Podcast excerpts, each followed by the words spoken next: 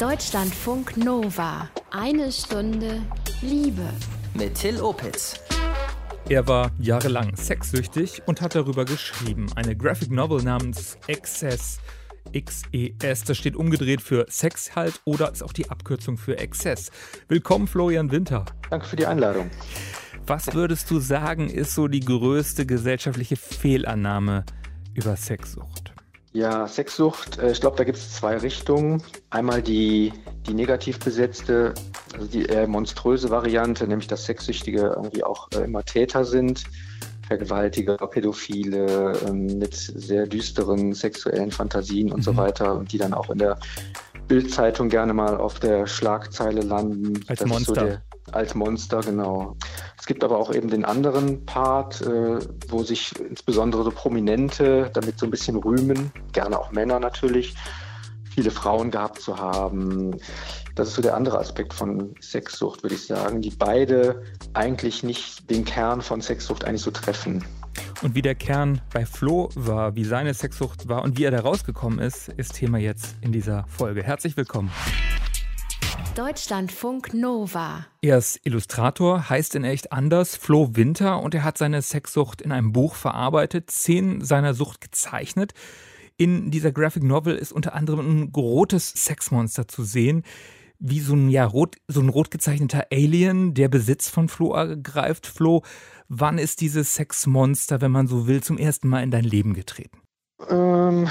Das Sexmonster an sich ist ja dann aufgetaucht, als ich von zu Hause ausgezogen bin, weil da auf einmal Fantasien kamen, die ich vorher nicht hatte. Dadurch, dass ich eben nicht mehr im familiären Umfeld war und nicht mehr kontrolliert werden konnte, in dem Sinne, da hat er sein Zimmer und da ist der Junge und der macht dies und das, sondern ich hatte halt meine Wohnung für mich und dann mit meiner Sexualität auf einmal konfrontiert war. Und es war jetzt nicht total Abgründiges, aber es war für mich etwas Verstörendes. Und was zum Beispiel, vielleicht, dass man sich das konkret vorstellen kann, du warst dann mit 20 in deiner ersten eigenen Bude und dann kamen so transvestitische Geschichten, also dass ich transsexuelle und transvestitische Fantasien, die mich tatsächlich sehr verunsichert haben. Und dann bin ich natürlich erstmal losgelatscht. Also entschuldige, dass ich ja nochmal einschalte, aber so als sexueller Reiz sozusagen. Genau, ja. Immer in Verbindung mit Sexualität. Das war gar nicht so ein starkes Identitätsthema, wie das eben beim richtig Transmenschen der Fall ist, sondern es war wirklich immer sehr stark an Sexualität gekoppelt. Und das hat mich erstmal sehr stark verwirrt. Und da habe ich dann geguckt, dass ich therapeutische Unterstützung finde. Da habe ich erstmal eine Weile gebraucht. Das würde ich sagen, ist so der Start des, in Anführungszeichen, Sexmonsters. Ich weiß ja, dass das sozusagen schon der Anfang eigentlich einer Sucht war, was ich damals aber nicht wusste. Also, dass das ein Suchtmonster ist, das ist mir ja erst viel später klar geworden. Ja. Das heißt aber, da gab es diese Gedanken und sexuelle Erregungen, wenn es um Transmenschen gab, Reiz an Pornografie, aber das war ja dann vielleicht noch kein Problem. Dann bist du ins Bordell gegangen, hast du einfach sehr, sehr viel Zeit masturbierend verbracht, oder wie muss ich mir das vorstellen? Ja, das ist alles aufbauend. Diese Anfangsphase, die ich eben beschrieben habe, da gab es noch gar keine Pornografie eigentlich und da gab es noch gar keine Bordellbesuche. Das war dann noch eher so Sexheftchen, also, und dann kam so eine langsame Steigerung irgendwie. Dann hatte ich auf einmal den Mut, auch mal in einen Sexshop zu gehen, was für mich immer sehr schambesetzt war. Dann der nächste Step war dann irgendwie, da war ich aber schon 30, also wir reden jetzt über einen Zeitraum von 10 Jahren quasi. Ja. Da hatte ich dann zum ersten Mal die Traute, auch in ein Bordell zu gehen. Das war für mich vorher undenkbar. Diese langsame Steigerung, die ist auch ein klassisches Suchtphänomen, ne? Also Dosissteigerung. Mhm. Bestimmte Sachen haben nicht mehr gewirkt und dann musste eben was Neues her, was anderes her. Und so bin ich so langsam immer weiter da reingegangen eigentlich und habe auch immer mehr die Schamgrenze abgelegt. Ne? Also ich hätte mich einfach sonst mit 20 oder so hätte ich mich zu Tode geschämt, irgendwo in einem Bordell gewesen zu sein. Ne? Und das war dann mit 30 eben irgendwann weg. Das heißt, wenn ich das richtig verstanden habe, du hast eben gesagt, du hast dir dann auch therapeutische Hilfe geholt, als du so diese Sexfantasien hattest. Das heißt, das hat dir da erstmal nicht geholfen, sondern du bist eigentlich weiter in diese Sucht reingerutscht. Genau, weil ich das nie unter einem Suchtaspekt gesehen habe und auch andere Leute das nicht so gesehen haben. Also die paar Therapien, die ich dann so gemacht habe, da tauchte das auch nie auf. Und das ist erst Mitte 30 dann bei einer Therapie dann erst rausgekommen. Oder was heißt rausgekommen? Ich habe es dann für mich herausgefunden, indem ich gesagt habe, ich muss meine meine Sexualität irgendwie mal anders betrachten. Ich habe damit irgendwie ein Problem. Ich versuche, in Beziehung zu sein. Ich schaffe es aber nicht und trotzdem beschäftige ich mich dauernd mit Sexualität. Da ist irgendwas schräg. Betrachte es jetzt einfach mal als Krankheit. So bin ich da in diese Therapie reingegangen und der Therapeut damals hat dann gesagt, okay, dann gibt es auch was für Sie. Und das war die Selbsthilfegruppe. Da kommen wir gleich noch zu, aber ich würde gerne noch wissen, wie hat sich diese Sexsucht auf Beziehungen, du hast es gerade schon so ein bisschen angedeutet, auf Freundschaften, Familie ausgewirkt? Ja, immer trennend. In dem Buch ist das ja auch immer sehr isoliert dargestellt. Ich sitze oft vorm Computer, da gibt es diese Bordellbesuche auch immer alleine, also nicht mit Kumpels und so. Ne? Es gibt ja auch Leute, die gehen mit Freunden irgendwie ins Bordell. Also immer ganz alleine. Das hat mich immer in so eine Innenwelt geführt. Ich hatte Schwierigkeiten, mich auf reale Beziehungen einzulassen. Und was war das dann in dem Moment, in diesem Suchtmoment sozusagen? Hast du dich dann vielleicht selber gespürt in dem Sexakt oder hast du dich da betäubt? Was war das? Beides. Also einerseits natürlich ein sehr intensives Gefühl. Es ist ja eine sexuelle Erregung, die ich auch versucht habe, dann lange zu halten. Der Orgasmus an sich war dann eigentlich das Unbefriedigendste an der ganzen Sache, weil es ja dann vorbei war. Und dann kam so die Erschöpfung, aber damit kam auch die Betäubung. Also ungute Gefühle konnte ich damit ja auch gut wegmachen. Sobald irgendwie, weiß ich nicht, Stress in der Arbeit oder Ängste, also das ganze normale Set, was man so an Gefühlen als Mensch so mit sich rumträgt, kann man ja mit Suchtmitteln komplett betäuben und Sex oder Selbstbefriedigung ist da halt auch sehr gut für geeignet. Ne? Flo hat sich mit Pornos betäubt und von Stress in der Beziehung oder auf der Arbeit abgelenkt.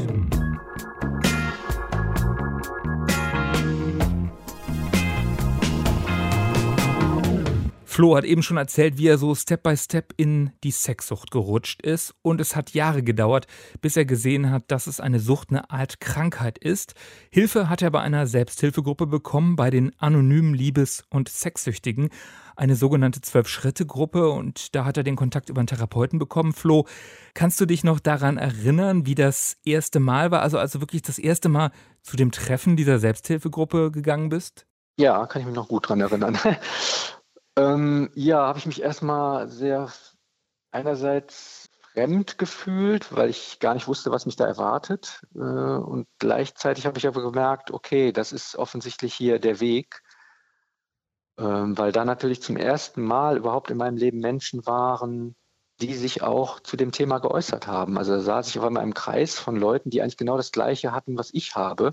Und das war für mich natürlich völlige Offenbarung und Heilung in dem Moment. Natürlich. Weil du nicht mehr allein bist. Genau. Auf wen bist du da getroffen? Also was sind da für Menschen? Wahrscheinlich auch alle Bevölkerungsschichten und Gruppen? Ja, das geht wirklich querbeet. Das ist so in der Tendenz schon eher ältere Leute gewesen. Das ist ja jetzt bei mir auch schon ein paar Jahre her. Und eher Männer auch, wobei es gibt auch Frauenmeetings, es gibt gemischte Meetings, es gibt Männermeetings. Also kein reines Männerproblem. Nee. Also mit Pornografie haben Frauen eher weniger Probleme, aber es gibt auch Frauen, die sexsüchtig sind. Ne? Die machen das eben über einen anderen Weg, eben indem sie ja fremdgehen oder so. Ne? Und wie konnte dir diese Gruppe dann helfen? Was ist da passiert?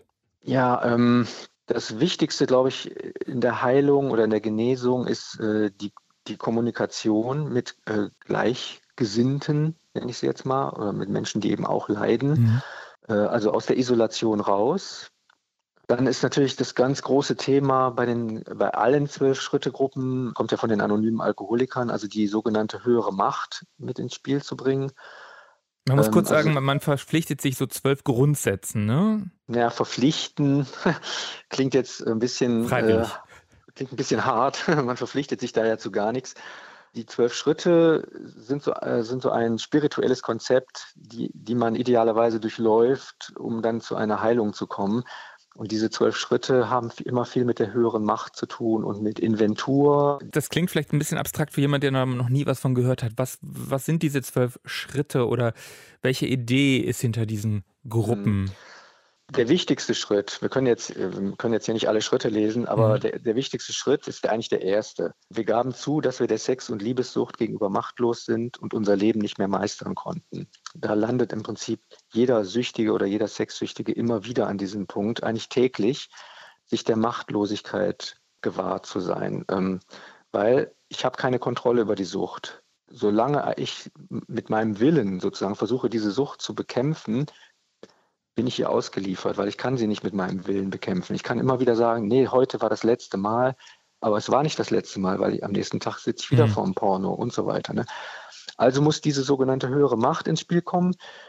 Da wird oft ein religiöser Kontext gesehen. Das ist eigentlich kein religiöser Gott oder kein kirchlicher Gott, der damit gemeint ist, sondern das ist etwas, was jeder Süchtige für sich selbst sozusagen definiert, etwas Größeres zu finden, was über meinem Willen steht. Also für viele ist die höhere Macht zum Beispiel diese Meetings. Mhm. Das ist jetzt nicht ein Kirchenbesuch oder so, ne, oder nicht die Bibel lesen, sondern regelmäßig in die Meetings gehen. Das ist die höhere Macht, weil da erfahre ich Heilung. Kontakt auch, echten Kontakt. Genau, realen Kontakt, genau, mit allen Gefühlen, die da im Spiel sind. Für manche ist es aber auch die Natur, das ist ganz unterschiedlich, aber man muss auf jeden Fall etwas finden, was man selber als größer anerkennt als die Sucht. Und hast du das dann auch angerufen, sage ich jetzt mal so, in so Momenten, wo irgendwie der Porno im Netz wieder gerufen hat? Ja, das ist immer dann, wenn ich einen Suchtdruck hatte, da gab es dann die Entscheidung, gucke ich mir jetzt einen Porno an oder rufe ich einen Freund an? Ne? Mhm. Diese Wahlmöglichkeit, die ist ja schon ein großes Geschenk, die hatte ich ja vorher nicht. Da gab es immer nur, wenn ich mir einen Porno angucken will, gucke ich mir jetzt eben Porno an. So, was soll ich denn sonst machen? Mhm. Also diese Wahlmöglichkeit ist der Genesungsweg eigentlich schon gewesen. Und selbst wenn man nach dem Telefonat dann doch einen Porno anguckt, man ist aber wenigstens mal für diesen Moment einen anderen Weg gegangen. Und das ist ja ein langer Prozess. Das heißt, das ist eher schrittweise und nicht so ein 100% abstinent, dann nie wieder ein Bordellbesuch, nie wieder zu einem Porno masturbieren, sondern es ist dann eher so ein schrittweises Versuchen, Erweitern. Ja. Ja, also ich kann da jetzt auch nur für mich sprechen. Mhm. Bei mir ist es einfach, dass die Abstände immer größer wurden, bis eben zu gar nicht mehr. Aber ich bin nicht gefeit davor, dass das nicht nochmal passieren kann. Das heißt, ich muss auch immer wieder aufpassen. Das ist ein Kräftemessen auch manchmal. Ja. In 12 Schritten aus der Sucht, das ist die Idee bei den anonymen Sex- und Liebessüchtigen, zu denen auch Flo gegangen ist. Deutschlandfunk Nova. Eine Stunde Liebe. Warum wird man oder auch Frau oder divers sexsüchtig?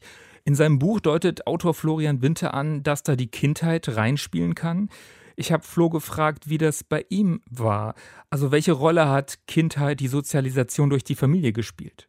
Ganz allgemein kann ich erstmal sagen, Sucht ist immer eine Familienkrankheit. Es gibt nicht den einzelnen Süchtigen, der auf einmal aus einer nicht süchtigen Familie sozusagen herauskristallisiert. Und das ist bei mir genauso. Ich würde meine Familie komplett in süchtigen Strukturen verhaftet bezeichnen. Jeder hatte da so seine andere Sucht. Mhm. Da kommt deine Mama vor, dein Onkel? Mein Onkel, meine Großmutter, mein Opa, der in der Geschichte zwar nicht auftaucht, also nur ganz kurz, aber der einen wichtigen Teil hatte, der aber auch einen großen Suchtanteil auch in der Familie hatte, was ich zumindest aus Erzählungen weiß. Also mein Background, stark süchtig, und dann, dass ich speziell jetzt sexsüchtig geworden bin, gibt es nur bei mir eine Vermutung aufgrund eben dieser Hormonspritzen, die ich sehr früh bekommen habe und dadurch verfrühte Erektionen hatte. Und das heißt, du hast als Kind aufgrund einer medizinischen Diagnose Hormone bekommen. Genau. Und bin auch eigentlich nicht aufgeklärt worden. Also weder, warum ich eigentlich diese Spritzen bekomme, noch was dann da mit mir passierte, warum ich auf einmal einen irrigierten Penis hatte. Das hat mir keiner erklärt, warum das auf einmal so ist.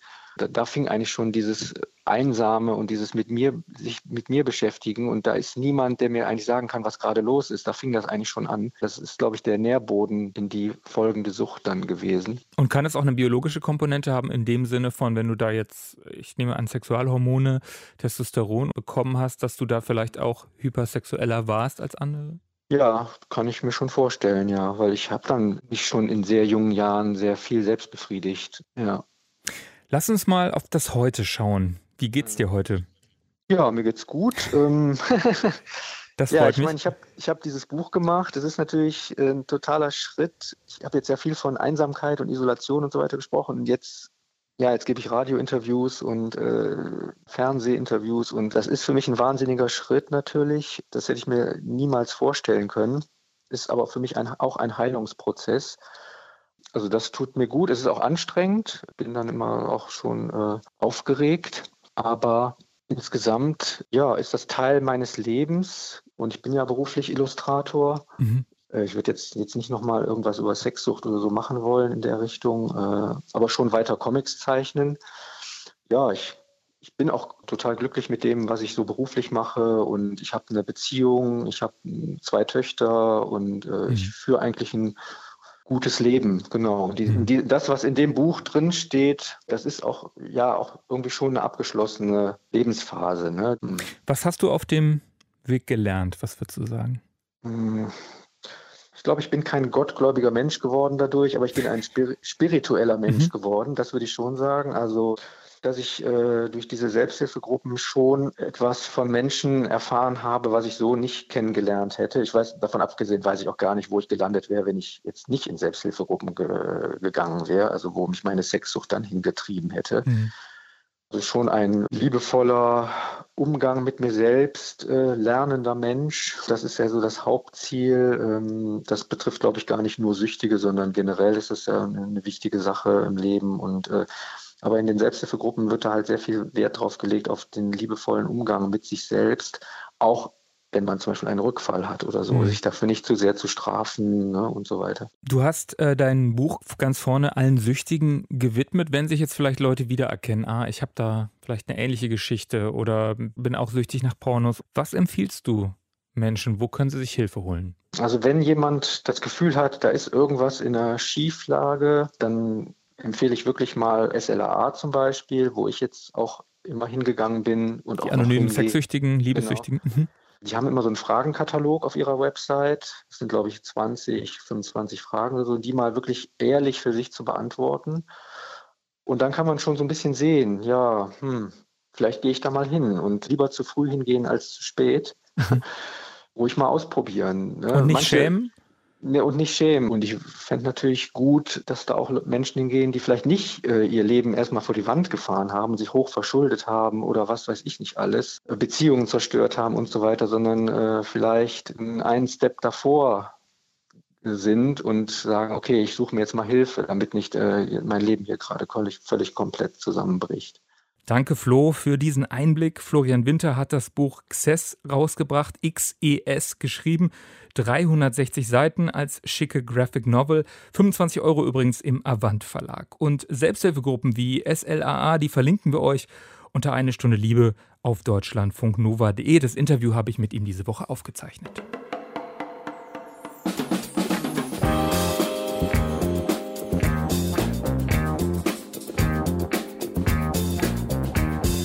Flo hat uns ja heute seine Sexsuchtgeschichte erzählt. Ihm hat vor allem eine Selbsthilfegruppe geholfen. Neben diesen Gruppen gibt es aber auch spezialisierte Psychotherapeutinnen und Therapeuten für sexsüchtige Menschen. Zum Beispiel die Diplompsychologin Vivian Jückstock vom UKE Hamburg. Und ich habe sie gefragt, wo fängt Sexsucht überhaupt an? Bei 3-mal Sex am Tag? Also es gibt verschiedene Skalen sozusagen, Messinstrumente im Sinne von Fragebögen, um herauszufinden, ob jemand unter seinem Sexbedarf leidet oder nicht. Das misst sozusagen die Anzahl vorhandener Orgasmen in einer Woche, und man kann sagen, ungefähr alles, was über 7 liegt. Da kann man nochmal genauer nachfragen. Man kann nicht so ganz klar sagen, ab hier ist es normal, ab hier ist es nicht mehr normal, weil das einfach auch sehr den individuellen Bewertungen unterliegt. Eine Frage wäre zum Beispiel, ob es Versuche gab, sexuelles Verhalten zu verheimlichen oder ob es Schamgefühle deswegen gibt. Ob die Leute selber den Eindruck haben, dass sie ihr sexuelles Verhalten kontrollieren können oder ob ihnen das zunehmend außer Kontrolle gerät. Das heißt, da kommen Leute und sagen, ja, mein Sexleben macht mir Probleme, macht mir Stress. Ganz genau. Also das ist wieder ein wichtiger Punkt. Es führt in irgendeiner Weise zu einem Leidensdruck. Sie haben Funktionseinbußen in der Arbeit zum Beispiel, weil sie die ganze Nacht am Internet saßen und Pornografie konsumiert haben. Ist es richtig, dass sich Menschen auch verschulden, weil sie zum Beispiel permanent ins Bordell gehen? Ja, das kommt auch vor. Das sind große Schuldenberge, die sich da anhäufen können. Und eine andere konkrete Folge ist, dass es zu einer sozialen Vereinsamung kommt. Freundschaften gehen in die Brüche, Partnerschaften können in die Brüche gehen. Gibt es eigentlich vielfältige Formen an Auswirkungen. Wie läuft denn so eine Therapie für Sexsüchtige? Also es gibt ja erstmal verschiedene Therapieformen in Deutschland. Das heißt, es wird sich wahrscheinlich auch immer ein bisschen danach richten, welche Therapieform der Therapeut vertritt.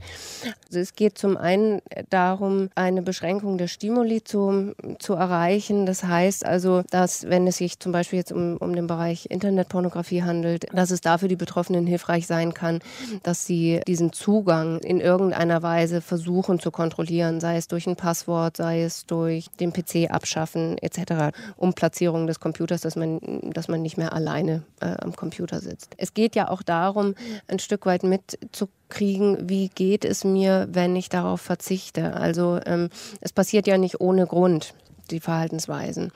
Und wenn das gar nicht unterbrochen wird, dann erfüllt es sozusagen immer wieder seine Funktion und man kann nicht so gut mitbekommen, worum geht es eigentlich. Geht es um Leere, die sonst spürbar würde? Geht es um negative Gefühle, die ich nicht aushalten kann und deswegen mich mit sexuellen Dingen beschäftige? Da kommt man sehr schwer ran, wenn das Verhalten die ganze Zeit aufrechterhalten wird. Okay, nehmen wir an, das gelingt. Man ist sozusagen nicht mehr ständig vor dem Porno Rechner. Wie geht es dann weiter? Wie kommen Sie dann an die Geschichten dahinter ran? Ja, dann geht es, oder es geht auch vorher schon darum zu verstehen, was für eine Funktion diese sexuellen Verhaltensweisen haben. Also wofür sind die auch gut? Wovor schützen sie den Betroffenen? Schützen sie ihn davor, eben Gefühle unerträglicher Leere aushalten zu müssen oder großer Einsamkeit? Oder geht es darum, sich vital zu fühlen, männlich zu fühlen, wenn es ein männlicher Betroffener ist, oder sich begehrt zu fühlen, also in irgendeiner Weise auch potent zu fühlen? Das können sehr, sehr unterschiedliche Gefühle sein oder Ängste und Sorgen, die dahinter stehen. Okay, sagen wir mal, da ist die große Leere, die ich fühle, deshalb lenke ich mich über Sex ab, immer wieder ein neuer Kick. Wie kommt man dann da raus? Also das ist schon ein schwieriger Weg unter Umständen. Also zum einen geht es tatsächlich da auch wieder darum, zu versuchen, diese Leere nicht immer wieder mit Sexualität zu beantworten, das einfach tatsächlich zu beschränken. Und dann geht es auch ganz viel darum, Alternativen aufzubauen. Also was täte mir vielleicht gut, anstatt mich jetzt sexuell zu beschäftigen? Also liegt es daran, dass ich mein soziales Umfeld mehr ausbauen muss? Brauche ich eigentlich Freunde? Das heißt, da wird geguckt, könnte man mehr Sport machen? Könnte man stattdessen mit Freunden sich treffen? Genau, also das sind dann so ganz, ganz konkrete Alternativen. Das hilft gut, wenn man sich mit Freunden trifft oder wenn man eben Sport macht oder kulturelle, was auch immer, was einem eben Freude macht, weil man sich dann auch ganz gut fühlt und es dadurch leichter fällt, erstmal darauf zu verzichten. Im weiteren Verlauf geht es dann schon auch darum, den Selbstwert zu stabilisieren, zu stärken, sich wertvoll zu fühlen und dann Schritt für Schritt andere Möglichkeiten zu entwickeln, mit negativen Affekten und Emotionen umzugehen. Sind das eher Langfristtherapien? Ja, also so ganz schnell geht es nicht, sage ich mal so. Ich kann vielleicht von 1 Jahr, 1,5 Jahre ungefähr. Es gibt da nicht so einen ganz klaren Fahrplan. Sagt die Psychologin Vivian Jückstock vom Universitätsklinikum Hamburg. Sie hat uns Einblicke in Therapien für Sexsüchtige gegeben. Sexsucht ist seit einiger Zeit eine mögliche medizinische Diagnose. Deutschlandfunk Nova. Eine Stunde Liebe. So, zum Schluss ist noch Zeit für Gefühle, Zeit fürs Liebestagebuch. Und Emma, sie hatte ja erst neulich dieses sehr gechillte Date mit Spazierengehen, Hagebutten pflücken und sehr, sehr guten Gesprächen und ohne Sex. Und jetzt haben sich Emma und ihr Date zum 2. Mal getroffen. Wir haben uns zum Kochen bei mir zu Hause verabredet dann und nachdem wir gegessen haben, haben wir uns dann wieder aufs Sofa verkrümelt und dann lagen wir so nebeneinander, so ganz selbstverständlich, ohne dass es irgendwie komisch war. Und haben erstmal noch ganz lange erzählt und ja, irgendwann saßen wir so nah beieinander, dass ich nur noch so ganz einsilbig antworten konnte, weil ich einfach dem Gespräch nicht mehr folgen konnte, weil ich einfach nur gedacht habe, so, oh krass, gleich passiert hier irgendwas voll Schönes. Und habe dann immer nur noch geantwortet, ja. Ja, und irgendwann ist dann das Gespräch komplett verstummt und es lief nur noch die Musik und wir fingen dann halt an, uns so an den Händen und Armen zu streicheln. Bin ich mit meinen Händen halt immer weiter seine Arme hoch über seine Schultern und habe ihn dann so auch im Gesicht gestreichelt und mit den Fingerspitzen so über die Lippen. Dann haben wir dann natürlich irgendwann angefangen, uns zu küssen. Das war richtig, richtig schön. Wir haben uns ganz, ganz viel Zeit gelassen und das war sehr, sehr schmusig und sehr, sehr zärtlich. Und wir haben auch zwischendurch mal wieder aufgehört und ein bisschen erzählt und wieder angefangen zu kuscheln. Und irgendwann habe ich dann gesagt, so, hey, lass uns doch mal rüber ins Schlafzimmer gehen. Und dann sind wir dann ins Schlafzimmer gegangen und haben uns ausgezogen. Und ich war total hin und weg von seinem Körper. Ich konnte mich gar nicht satt sehen. Ich dachte so, oh, was für ein schöner Mensch, wow. Und es hat sehr, sehr viel Spaß gemacht, seinen Körper zu entdecken. Ich habe zum Beispiel dann festgestellt, dass er sehr richtig krass empfindliche Nippel hat.